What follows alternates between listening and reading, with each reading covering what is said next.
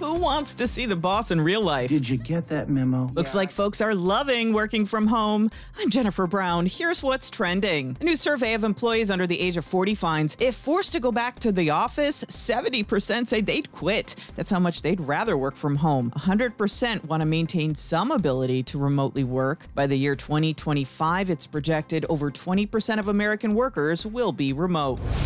Remember in Georgia that case of the black jogger who was shot in the back in broad daylight? When the video went viral, those involved were arrested months later. Now the prosecutor who handled the case has been indicted. She's accused of helping shield the men charged with murder. Court papers say she obstructed police because of her affection for the lead suspect.